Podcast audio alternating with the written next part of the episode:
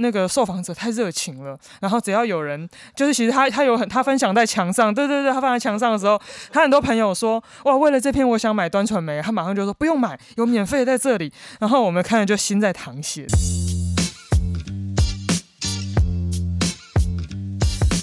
欢迎收听 Nice News。Nice News 是由美观与和平东路实验室合作的 Podcast 节目。我们在每一集节目会选择一个新闻时事议题，讨论背后的媒体素养问题。我是节目主持人任豪。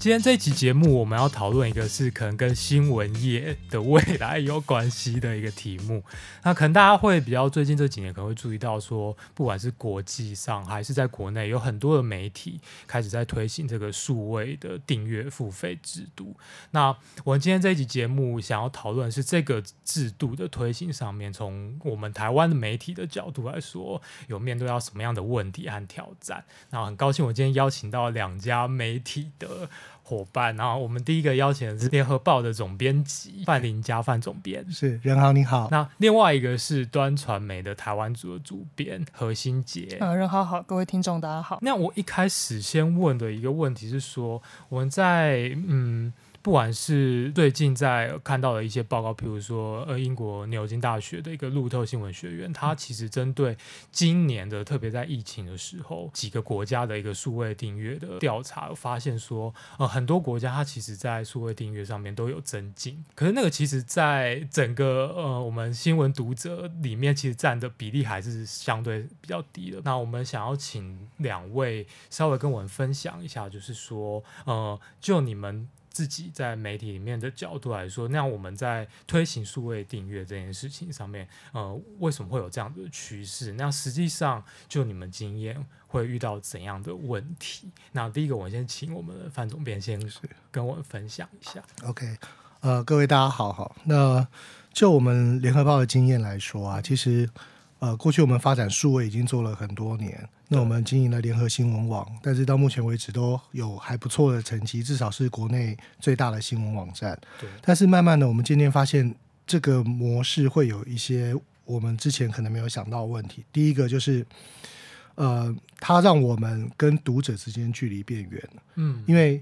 这个，它最主要，呃，我们新闻。追求变成是追求流量，那流量呢？它其实基本上就是能够吸引大家来看，吸引大家眼球的东西，它就是一个好的 KPI。对。那所以在这种状况之下，我们原始想要生产给读者看的那种内容，反而在这个模式之下，并不会得到很多的重视。嗯。所以我们觉得我们跟读者距离变远了，变中间好像透过了一个广广告商这样的感觉。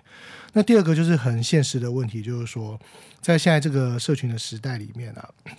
其实旧的商业模式，这个借由流量变现转换成广告收入的这个商业模式呢，已经慢慢有点不适用，因为有一些科技巨擘横横梗在你跟 user 的中间，所以变成你即使做了很多，可能都是为别人作假。嗯，所以在这个状况之下，这个商业模式对我们来说已经不灵光了，所以。其实我们早在几年前，我们就有在研究说，怎么样在这个环境中去突围。对，那我们就觉得付费内容是一个值得尝试的方式。那想请问一下何主编，就是从你的角度来看的话，呃，因为我知道端传媒是一个跨域的，可能是在中在中国、在台湾、在香港都有服务的一个媒体。那你从这样子一个媒体的角度，你怎么去看待这样子的趋势？是，谢谢任豪。嗯、那我想要聊的是说，呃，二零一五年端传媒成立，然后其实那时候当然也是跟呃很多媒体一样，他一开始是有一个投资人，然后去做投资，然后我们就展开了一个呃一般性的这样子的媒体的业务。然后当然这个当中这两年，呃，从二零一五年到二零一七年之间，我们尝试了蛮多的去盈利的一个获利的模式，就是所谓的商业模式。可是到了二零一七年，那这些商业模式其实都没有 work。那所以到二零一七年的时候，其实有发生一个蛮多人都知道的资金断裂的这样子的一个事情。嗯、那资金断裂，那呃有大概七八成的同事必须离开我们。那也就是在那个时候呢，我们讨论了很久的付费订阅制度，就在二零一七年正式上路。嗯、其实就相当于是一种死里求生的一个状况了。就说在这个付费订阅上面，等于说对，确实是呃讨论了非常久。可是因为这也会有非常激烈的一个辩论，就是说啊，有了付费墙以后，然后需要付费订阅以后，其实就像总编刚刚讲的，做记者。者做编辑最不喜欢的就是自己跟观众之间、自己跟读者之间有距离。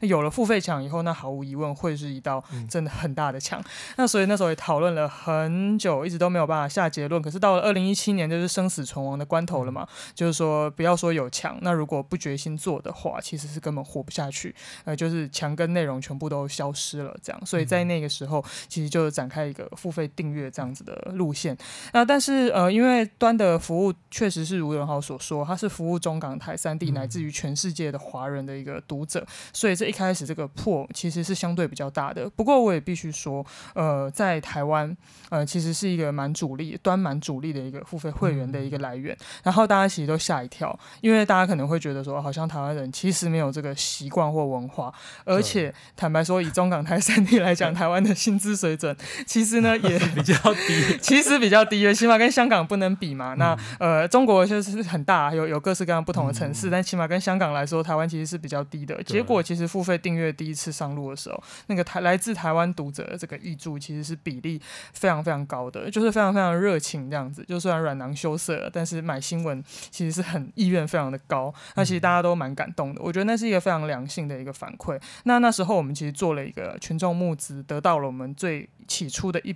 一笔会员，一批会员，那大概有三千多人。嗯、那其实那三千多人不只是一个付费订阅的第一步，其实也是对整个公司来讲，它是一个救命资金。那笔确实是在那个时候起了救命的作用。嗯、那我觉得从此以后，呃，端传媒这家公司就有一点点不一样了，因为呃，有一笔资金其实是不是由大老板或者是说呃这个来来挹注的啊、呃，其实就是会员这样子一砖一瓦的去添加起来的。那从二零一七年以后，我们就走上了很不一样的一个全新的一个纪元吧。我们内部就会说是小端时期、大端时期。那二零一七以后就是小端时期，那就是等于说相当于小端与付费订阅的这个时间是重叠，然后也跟会员就是一起送我们再继续往下走的这个时间点是一致的。我们开始做付费订阅的一个初衷大概是这样子。其实台湾除了端汉联合报之之外，就过去像苹果他们推过付费订阅，那可是失败。那或是像天下，或是像最近的网络媒体，像关键评论网，嗯，他们也推订阅。可是每个媒体的订阅的形态可能不太一样。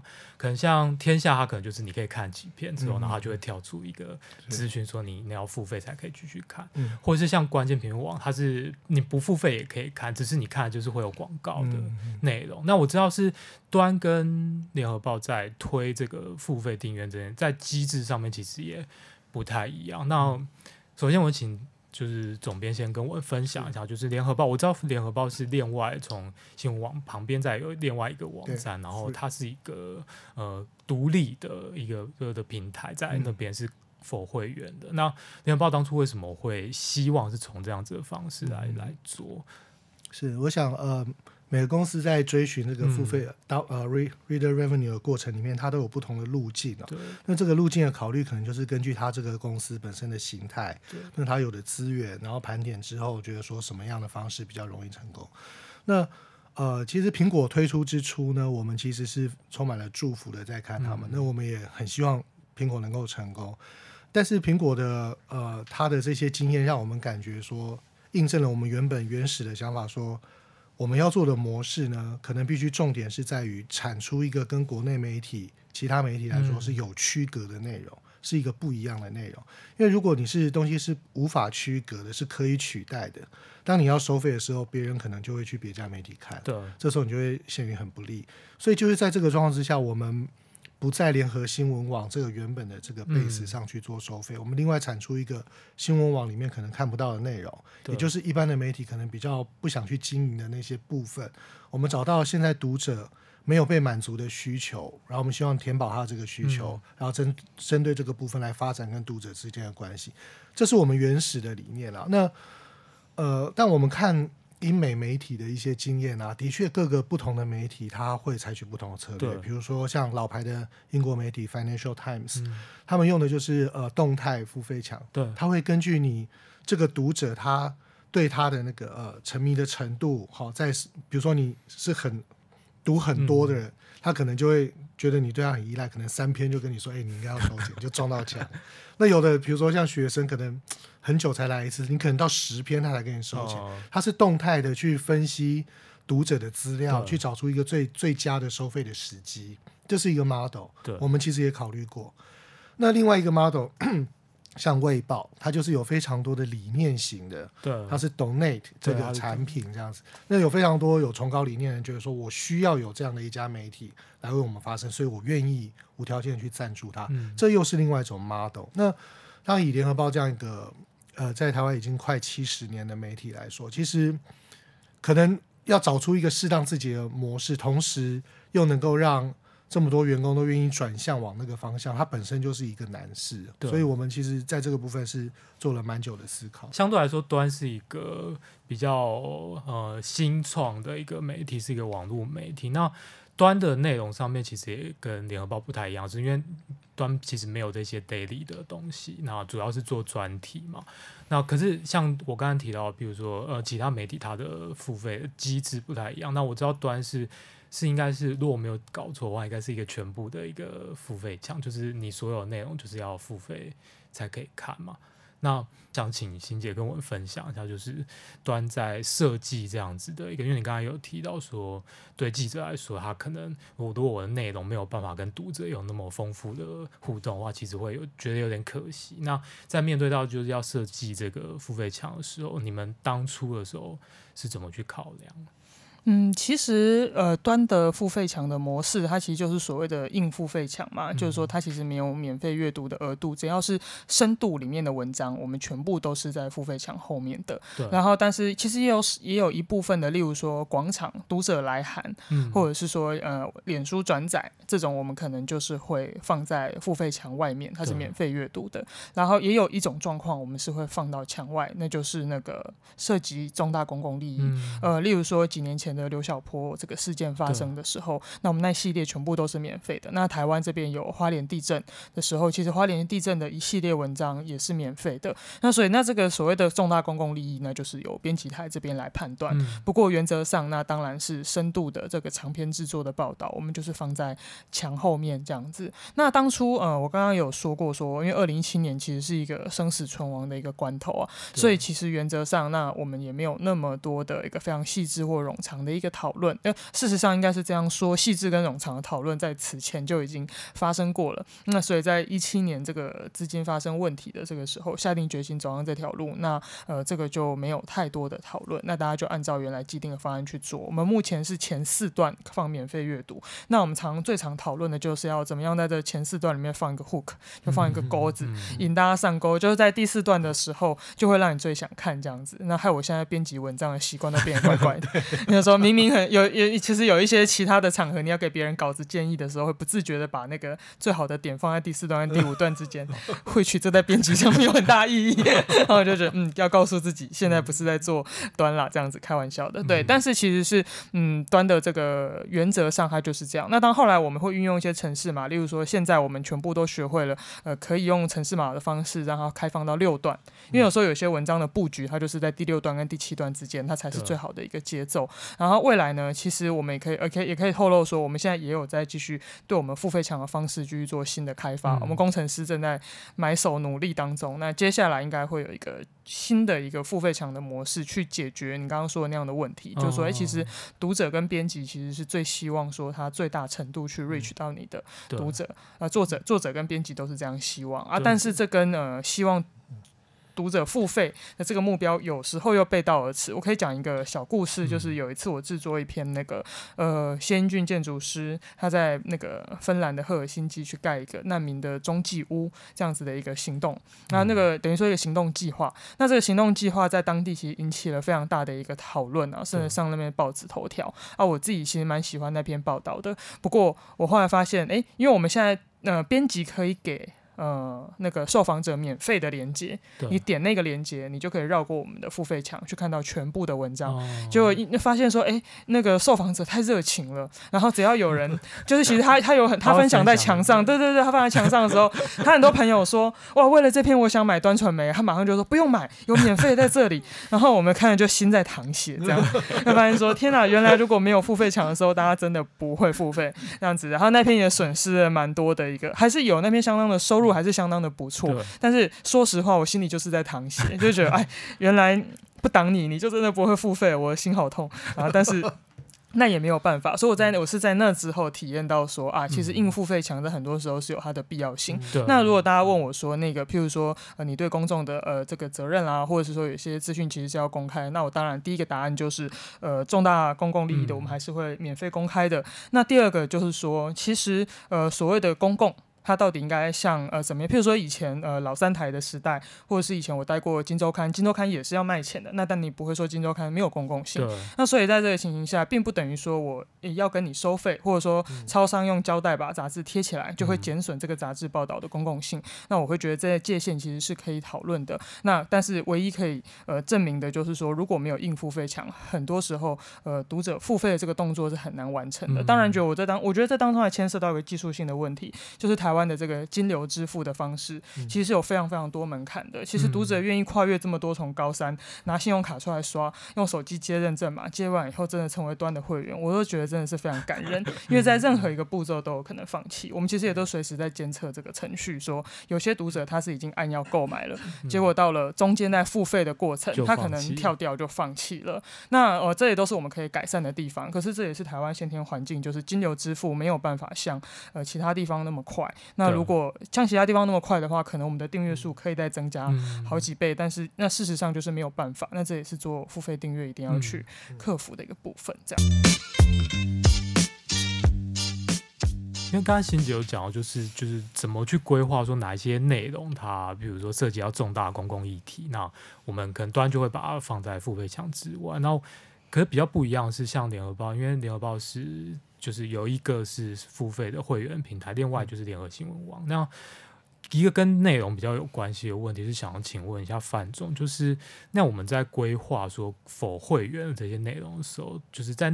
在这些内容上面规划会怎么安排？我们怎样东西要放在付付费墙里面，什么东西不放在里面？Okay. 呃，因为我们设计这个呃会员制哦，就是联联合报数位版，它的初衷就是希望能够让读者。能够有呃沉浸式的阅读体验，对，那所以我们提供的内容必须是呃独家独家性的，嗯、就是跟外面的呃内容是有有差异的。所以当我们去经营一些文章哦，是比较深度的，比较长长时间可以沉浸阅读体验，对。那我们才会放在里面。那其实这有时候会两难啊，就是像我们上次就是中天观台的那一天哦，嗯、那我们里面就有写几篇很呃大家觉得是还掷地有声的一些评论。嗯但是这些评论就是被锁在这个里面，哦、可是就会有一个挣扎，说我们是不是应该把这个评论释出来到墙的外面，对就在联合新闻网，因为他这样才会有更多人看，才能发挥这篇评论，他发挥他的影响力。所以那个时候就会有一番挣扎。我们那时候就把这篇打开了，可是打开就像刚刚欣姐讲的那个问题，就是 我们不是就是要经营一些阅读的那个习惯啊？什么？你好不容易一个好文章让大家很想看，结果你却。被迫拿开，嗯、所以这个就是一个不断在 try 的一个过程。嗯嗯，那其实，在关于这个付费订阅这件事，像也有学者会说，哦，这好像是一个媒体的经营方式的。嗯典范转移啊，就是说，我们过去可能比较是依靠广告，然后我们是依靠，譬如说电视新闻是收视率，然后网络新闻可能是点击率这些。可是订阅制会比较不一样，就是它会是一个我要怎么去吸引读者去付费来买我的这内容，所以内容本身到底有没有办法吸引读者付钱这件事就会很重要。嗯、那可是这个东西可能很难在短时间就建立。像刚刚两位有提到说，呃，我都一直在尝试要怎么做这件事。那我比较好奇的说，那样从短中长期的规划来说，就是两位会觉得，在您服务媒体来说，你们会怎么去设定？我到底在什么阶段我要达到怎样的目标？那我这里就请欣姐先来跟我分享，好。呃，其实短中长期目标这个，我们内部其实通常不太会这样讨论，嗯、因为呃，就像我刚刚说的，其实我们短期目标。那时候就是说，死里求生，必须让自己先稳定下来，对，活着。那这个活着的状态其实也持续了到现在是第三年了。对。那我们目前其实是有五万个会员为此付费过这样子。嗯、那这个付费的这个记录，其实对我们来说当然是蛮鼓舞人心的。可是其实距离我们自己设定的目标是有距离的，就是我们现在目前的呃，可以说眼前的目标吧，其实就是损益平衡。对。就是算是自给自足吧，这样来说。那我们常开玩玩笑说，我们现在粮食自给率有多少？我们现在粮食自给率大概就是 五到七成之间，看每一个月的花费跟呃那个收入而定。呃，因为譬如说，我们是二零一七年的八月去推行那个付费制度了嘛，所以每一年的八月那个收入都会特别高，但是没有什么好高兴的，嗯、就是到了换 每年更新那个续费的这个时间这样子哦。那但是呃，那可能那是那一年那个月的收入就会比较高，那可能粮食自给率就会增更，甚至在往上冲，搞不好呃到百分之一百也有可能。但那那个都是要重新评估，就并不并不代表就已经损益平衡了嘛。那通常正常来说，其实我们的粮食自给率是五到七成，因为譬如说呃，常常纽纽时他们公布多少多少会员这件事情，对，其实后来我会发现这样子的算法是有一点点呃吊诡的，因为那个团队的规模不一样，你去算有几个会员也会不一样，所以后来我就会用粮食自给率来观察呃大家的表现跟自己最近的表现。那可当然并并不是所有的呃媒体都会去公布自己的自给率是多少啦，那可能我们就是跟自己比较这样，就说那现在的目标就是自给自足。那长城来讲，当然大家都是希望获利嘛，可以用会员来呃得到更多的利润，然后去做新闻团队的扩张啊。就我们内心当然说。做编辑一定是希望 团队越完整越好，那内心都有很多想要雇佣还没有办法雇佣到的好手，这样子，这一定是长城的目标。可是我们没有总体这样讨论过，眼前我们每一个人的努力其实就是希望可以损益平衡。我们最近也都密集的在讨论这件事情，就是怎么让你们的支出和这个。付费的这个收入可以达到一个平衡。对，原则上一定还是会争取收入的，因为你去裁减支出的话，这其实是一个呃比较内向的一个选择嘛，就是说比较保守的选择。那我们目前并不是做这样的选择，嗯、就还是不断不断的在讨论说怎么去拓展这个订阅这样子。嗯嗯、那想请问一下范总，就是联合报的。有在定定这样，就是从我们十月开始说要要做这个订阅付费的制度开始，有开有在定定说哦，我们短期、中期、长期要怎么去达到怎样的目标？呃，短期内当然我们先希望能够站稳脚步，嗯、就是把这个产品能够先确立下来。好，那这包含两个部分，第二部分是内容的部分哈，因为其实我们刚刚说要跟读者建立一个直接负责的关系，对，所以读者的需求是我们最重要要思考的。但是我们怎么去确定读者的需求呢？在以往，当然就是编辑自己决定，我觉得什么重要，嗯、就是给那个守门人理论。对，但是现在呢，因为在数位的时代，其实。呃，读者他会根据他的阅读的路径 pattern 这些，给你一些 feedback，嗯，所以我们希望能够经由那些数据的观察，去产出读者真正需要的内容，他喜欢的内容。对，对，这是第一个部分。第二个就是我们在产品那个使用的者的体验上，我们希望能够持续优化，嗯，好让呃使用者在用这个产品的时候不会觉得 K K 的，或者他每次来读你的东西都觉得很很舒服、很开心。那这个使用者体验的改良也是我们。短期内很重要目标，这是我们短期要做的。嗯、那到中期的话，我们是希望除了这个产品之外，能够开发出读者其他的喜好，嗯，然后可能会有一些其他的垂直性的尝试，好去做。那长期来说，当然我们是一个媒体呢，也是有面临生存的问题。我们希望我们能够呃借由这个商业模式，能够有足够的营收去支撑我们认为高品质的内容。对对，那这个高品质的内容其实都需要很多的。投资源的投资，嗯、那我们希望这个呃付费内容的里面得得到的一些营收，能够让我们去做我们原本的初衷想要做的事情。嗯、可能不只是台湾会面对到问题，就是像过去一直在讨论一些，不只是新闻的这个订阅，可能是像呃网络影音平台的订阅，或是一些什么呃呃，可能像 Apple Music 这样子的一些订阅服务，它可能会到最后会有个趋势，会变成一个整合性的。像我们看到。Apple 在国外推了 Apple News 的这个服务，那是他们自己的订阅服务，嗯嗯、或是像 Google 他们，我记得他们现在有在弄一个是 Google 的 News 的 Showcase 这个东西。那那个东西就是又回到说，这些跨国这些网络大的平台，他们也想要争取在这方面的一些。的的利益的时候，那我们做本土的媒体来说，嗯、我们怎么去应应这这样子的的问题？这样，嗯、那那我请范总先跟跟我们分享一下你的想法。呃、我们从国外的经验来看，好像国外的一些大媒体，其实对于这些事情，好像感觉是有一点警、哦、警觉性的，对，所以。之前就有呃一些大媒体宣布，就是说他们不会参与这样的合作。那当然，每个公司它面对这个 issue，它有不同的策略考量，那要看它本身的量体、它内容的状况以及它跟读者 engage 的程度，它可能会定出不同的策略。那对我们来说，我们是保持一个弹性。我们其实现在并没有确定说我一定要这样做，或一定不要，因为对我们来说，现阶段最重要是把内容做对，对，就是让读者需要的东西能够做出来。那至于那个。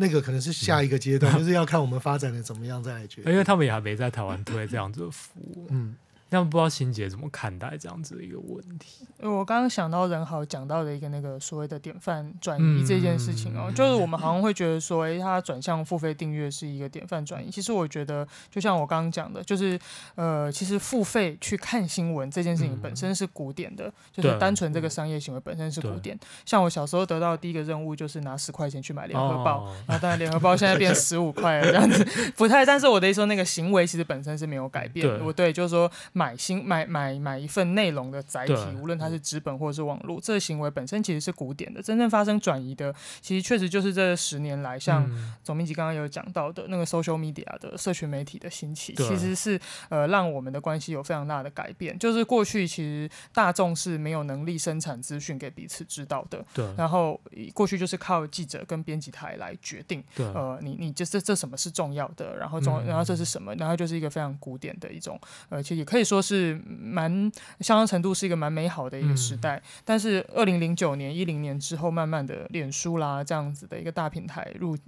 进入台湾以后，其实那就是改变了大家原本这样阅读的一个生态。嗯、那我觉得去跟这样子的一个跨国的大平台，然后用一些呃相当程度用一些不是我们所期待的演算法来推送资讯给我们看这件事情，我觉得那个是永恒都要面对的问题。今天不管他们有没有。过来提供这个服务，对，或者是说他们又打明天又打算用什么样的方式把所有的小内容都收拢到他们自己的渠道里面？嗯、我觉得那应该是做内容的人永恒都要面对的难题啦。就可能没有那么剑拔弩张说我们一定是敌对的，但我觉得那是一个永恒的难题，就是说如何在 social media 的这个时代的这个精神结构下面，你还要去做好内容，那这件事情的意义是什么？因为大众已经不需要我们单方面去告诉他资讯，他刷脸书，他去看爆料公社，其实更快。比我们提供的全部的 breaking news 都更快的时候，我们还能做什么？那等于是我们带着这个过去时代的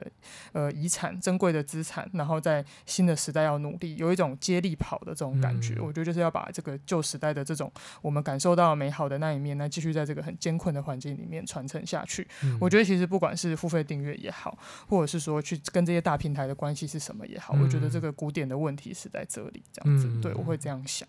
因为刚刚欣姐讲到这个，比较让我想到一个，是我们在上一集节目其实访了正大的刘昌德老师，然后他在讨论是说，呃，网络社群媒体发达之后，这样怎么改变我们这个新闻行业？那其实一个很重大的问题，其实就是。会变成好像是从一个上对下编辑台提供帮你筛选内容给读者的这样一个角度，变成一个比较平行的一个角色之间关系，就变好像是我们是跟读者，我们跟会员之间的互动。那那某种程度好像也反映在经营会员这件事上面。那想请问一下，就是范总和欣姐，就是你们怎么去看待这个？就是即便刚才欣姐有提到说，呃，过去我们可能买报纸也是用付十块钱，然后买一份报纸这样，可是那个关系。好像还是相对跟现在的就是付费制的网络会员之间跟平台之间关系，好像还是有点不太一样。那想请呃总编先跟我分享一下你怎么看待这样的问题？OK，嗯，社群兴起以后，的确对新闻产业有产生很大的变化了。对，那因为以往就是一家一家媒体就是一个不同的选择，但是现在因为这些内容全部都可以经由人与人之间的分享，对，所以有时候一个意见领袖他的分享可能远比啊、呃、报纸上去做一个议题鼓吹的十分用力都没有这个有用。嗯、那那但它同时也形成了一个一个的生态圈，所以那个新闻的呈现就不再像是以前这样子那么的大众，对对，所以它可能是一小众一小众这样子出去的内容。嗯所以那个呃，整个经营上有很大的不同。那说到社群跟媒体之间的关系呢，当然，嗯，就媒体的角度来说，因为以往的旧的媒体呢，它需要 PV，需要流量，嗯、所以借由社群扩散所带来的关注，这个绝对是每个媒体大家都必须要去做。所以不管怎么样的传统媒体，在现在这个社会里面，他必须经营。他的粉丝团、啊，对对对，对，甚至要做一些社团，然后去经营一个一个的生态圈，然后把它的内容能够扩散出去。嗯、所以那个这就变成怎么跟社群媒体去相处，然后透过社群媒体去更扩大你的影响力，就变成每个媒体都必须要面对的议题。嗯、但是同样的，那是之前那个流量的模式这样，但在现在这个流量，呃，不是流量，就是直接跟读者 reader revenue 的这一个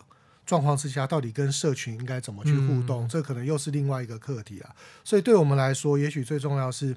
怎么样透过社群去辨识到他可能会觉得你的内容是他需要的这一群人，嗯、然后去抓住他们，然后透过社群去把这些人捞进来。那这可能是现在要做的重点。那不知道欣姐怎么看这样子一个问题？嗯，我顺着总编刚刚的话说，嗯、我想到了一个变与不变的一个地方。那改变的地方，当然我们大家都感觉得到。就像仁豪你刚刚讲的，其实从对啊，就是从过去的有一个中心化的一个资讯提供者，到现在是去中心化的对多点的提供。可是我觉得不变的就是说，大家还是会追求自己信任的媒体这件事情。嗯、我觉得信任是不会改变的，只是说过去可能是因为没得选择，所以信任。可是到了新时代以后，他就算有得选择，他还是会信任。嗯、例如说，我们以前只有三家报纸可以看，所以我们也只信联合报，只能信联合报了。哎，可是到了新时代以后，发现说，就算我有一百家媒体可以看，可是我们还是觉得联合报是比较值得信任的品牌。就每一次做即时新闻的时候，呃，那种其他那个来源不明的内容农场的新闻，我都跟记者说，这个再等等。然后，但是联合报报了，中央社报，就觉得哦，那应该就是真的没有问题。我们相信他会去做好这个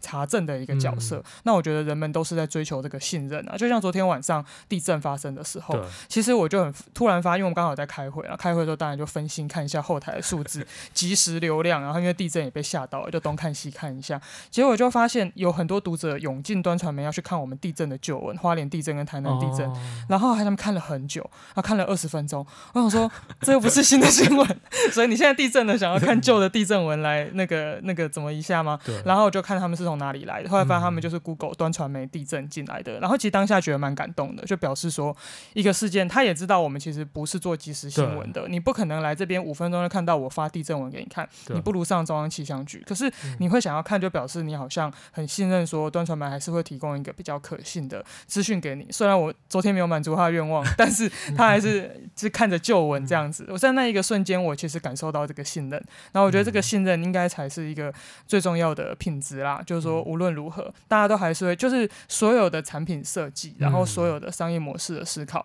我觉得一定是环绕着这个信任而生。就包括两呃。今年初的台湾大选跟刚刚结束了美国大选，嗯、那大家都可以看到，其实假讯息满天飞嘛，尤其是美国这一次那个分化的更加严重。那所以媒体扮演这个可以被信任的这个角色是非常重要的，嗯、其他都是产品设计的问题了。像譬如说，我们也是会有一些短打的，像譬如说早报晚报，对，那还是在处理及时的及时的一个新闻。嗯、那甚至我们这两天自己编辑台内部也在讨论说，我们要不要发快讯，什么时候要发，什么时候不要发，哦、我们想要去建立。这个标准，那但是时间长短其实都不是最重要的，最重要的是我们的精神还是想要传递说，呃，我们是值得信任的，这个没有问题。然后再来就是，可是我们是值得信任的之外，我希望你需要资讯的时候，我是在你身边的。嗯、例如像昨天晚上地震的时候，嗯、他如果收端传媒地震进来，诶，结果什么都没看到，那我要不要去回应他呢？这是一个很严肃的一个问题，嗯、那还涉及到我们团队内部的人力啦、配置以及长期的这个发展。可是我觉得总体而言，回应这个期望的愿望是不变的啦。如果人力跟资源是充足的，嗯、我当然希望他搜寻端传媒地震进来，看到的是一个关于昨天东北角地震的一个新闻，这个初衷是不会改变的。嗯、那其他事情当然就是总体而言是有天翻地覆的一个变化，没有错。嗯。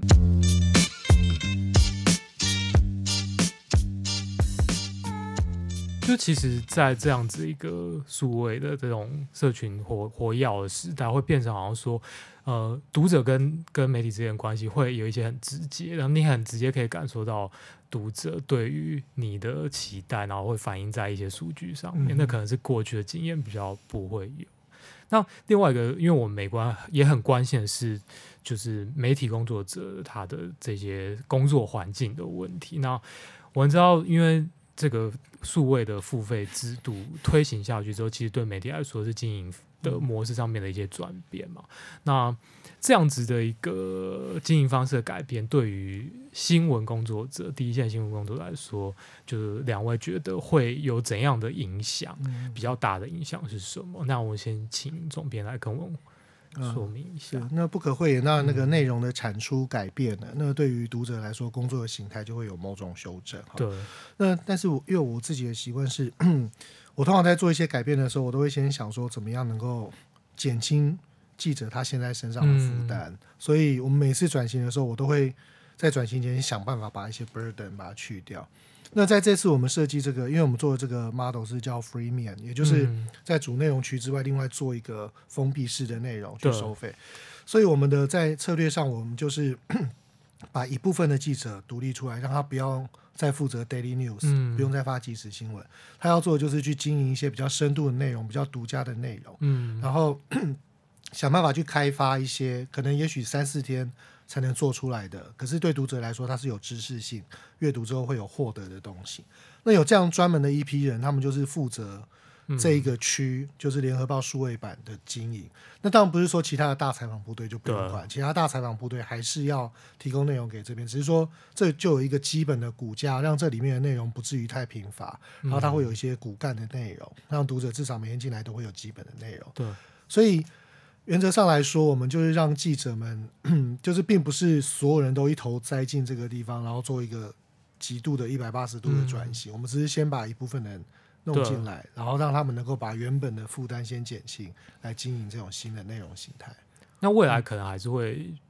不一定只有这个。我想未来可能，比如说就要看实际的状况，比如说读者对这个区的内容，他们是强劲的。嗯然后我们需要更多篇的文章，也许这个组织就必须要再扩大，嗯，大概是这样。嗯，那端的的，您就你自己的观察，因为过去在当主编之前，你也是跑第一线的记者，那你怎么去看待说，就是从一七年开始，端在推这付费制度，对记者本身会有影响吗？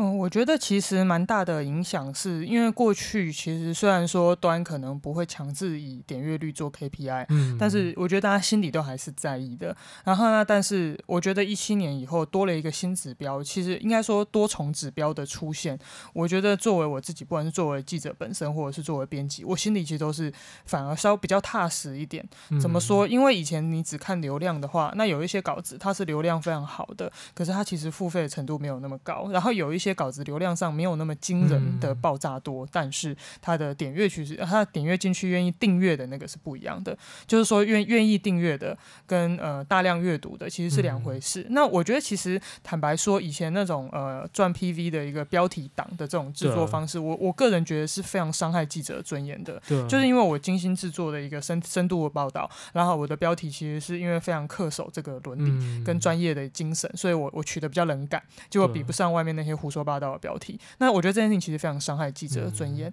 可是因为订阅制以后，它就出现了第二个指标，就是诶，虽然你可能比较冷感，但是你这篇其实是有很多人订阅的。那我觉得每一个订阅其实都是一个肯定啊，嗯、就是让全部的人心情都比较稳定，就说哦，我们愿意去做这个长篇的一个呃有有深度的一个内容，而且标题可以。冷感一点没有关系，嗯、就不一定要想那么多。说当然一定还是也要兼顾读者的兴趣啦，不是说就自己玩一个非常高冷的品味就算了。我们是随时随地都想要兼顾的，但是你你也可以不用去向标题党倾斜，因为呃。读者的订阅的这个数字是会给你尊严，嗯、是会给你好的反馈的。嗯、我觉得这其实是有了这个新的订阅制度以后，虽然有一个很大的缺点是啊，没订阅的人就看不到我们的报道，这是会有缺憾的。可是相反的来说，每个礼拜在看数据的时候，就反而觉得是很开心的。嗯、因为譬如说有一些呃一开始被认为是很冷门、没有人要看的文章，结果你发现其实是有蛮多人愿意付费订阅的。我觉得这种冷门的知识型的，然后严肃的文章得到非常好的回馈的时候。我自己心里都是非常非常开心的啦。嗯、就是用一句比较通俗的话来说，你做个文青，做个对知识有兴趣的人，你还是有尊严的，嗯、不用什么事情都要这样子，嗯、呃，就说做的好像很通俗的来卖。我觉得这是其实是做，应该是做所有付费订阅的人的共同的心愿。那也是我做第一线工作者这个心情，其实有所这样子的转换。嗯、我觉得是变得让我觉得更更笃定，而且反而是更敢大胆的去企划一些长期的一个专题的。因为你在这两三年里面看数字。是你是得到鼓励的啊，那你就不用担心说什么市场反应不好，所以我不敢说冷门的专题，反而是可以大胆的说不会，上次那个什么都卖了，这个一定也可以卖，没有问题。这样我觉得对我而言是一个正向的反馈。嗯，呼应一下，其实呃，我们也觉得就是做付费内容以后啊，其实就是回到你办媒体的初衷，你不用再去阐述一些哗众取宠的内容，这个是想的是你现在看的可能不是有多少人点阅，而是。读者在你这篇文章上花了多久时间？他看完之后，他其他的需求在哪里？是不是还要找出其他内容填补他的不足？对，像这些，所以这些都会让我们从一些新的数据解读的方式里面去找到新的成就感。嗯、就是我们其实今天讨论这个问题，我们发现是说，呃。就这个订阅制度来说，它本身不只是一个一个制度的改变，它可能是一个经营形态，到我们怎么去让新闻媒体回到它原本的在社会上面的价值，它怎么去发挥它的一些影响力，而不是到台湾现在很多媒体，像是新的王建中奥斯卡会讲说，变成那个小数点的奴隶，对，就不是变成这样子。那我们可能会回到做媒体的初衷，这样。那今天很感谢两位来到我们节目，那大家我们下一集节目再见哦，拜拜。